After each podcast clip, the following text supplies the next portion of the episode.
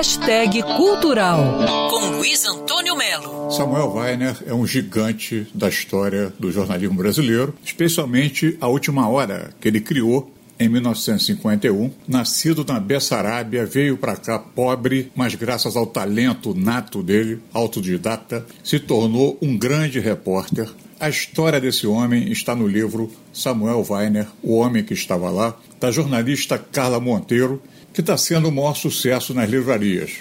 Então, assim, a vida dele é muito conturbada, assim, é difícil eu contar tudo aqui, né? É um livro de 700 páginas. Eu sou jornalista, né? Eu me formei, eu, eu conheci Samuel Weiner, eu ainda estava na faculdade. É, eu acho que muita gente leu Minha Razão de Viver, que foi um, um livro que fez muito sucesso, que vendeu 200 mil exemplares. Eu conheço Samuel nessa, nessa época da minha vida. E já me interessei muito por ele. Achei uma história fascinante, um homem fascinante, né? Que vem do nada. Aqui do programa Canal Livre da Band, em 1980, pouco antes de morrer, ele faz uma pergunta a Leonel Brizola que mostra o estilo Weiner de entrevistar. Quais são as forças de contenção estão impedindo a libertação do Brasil?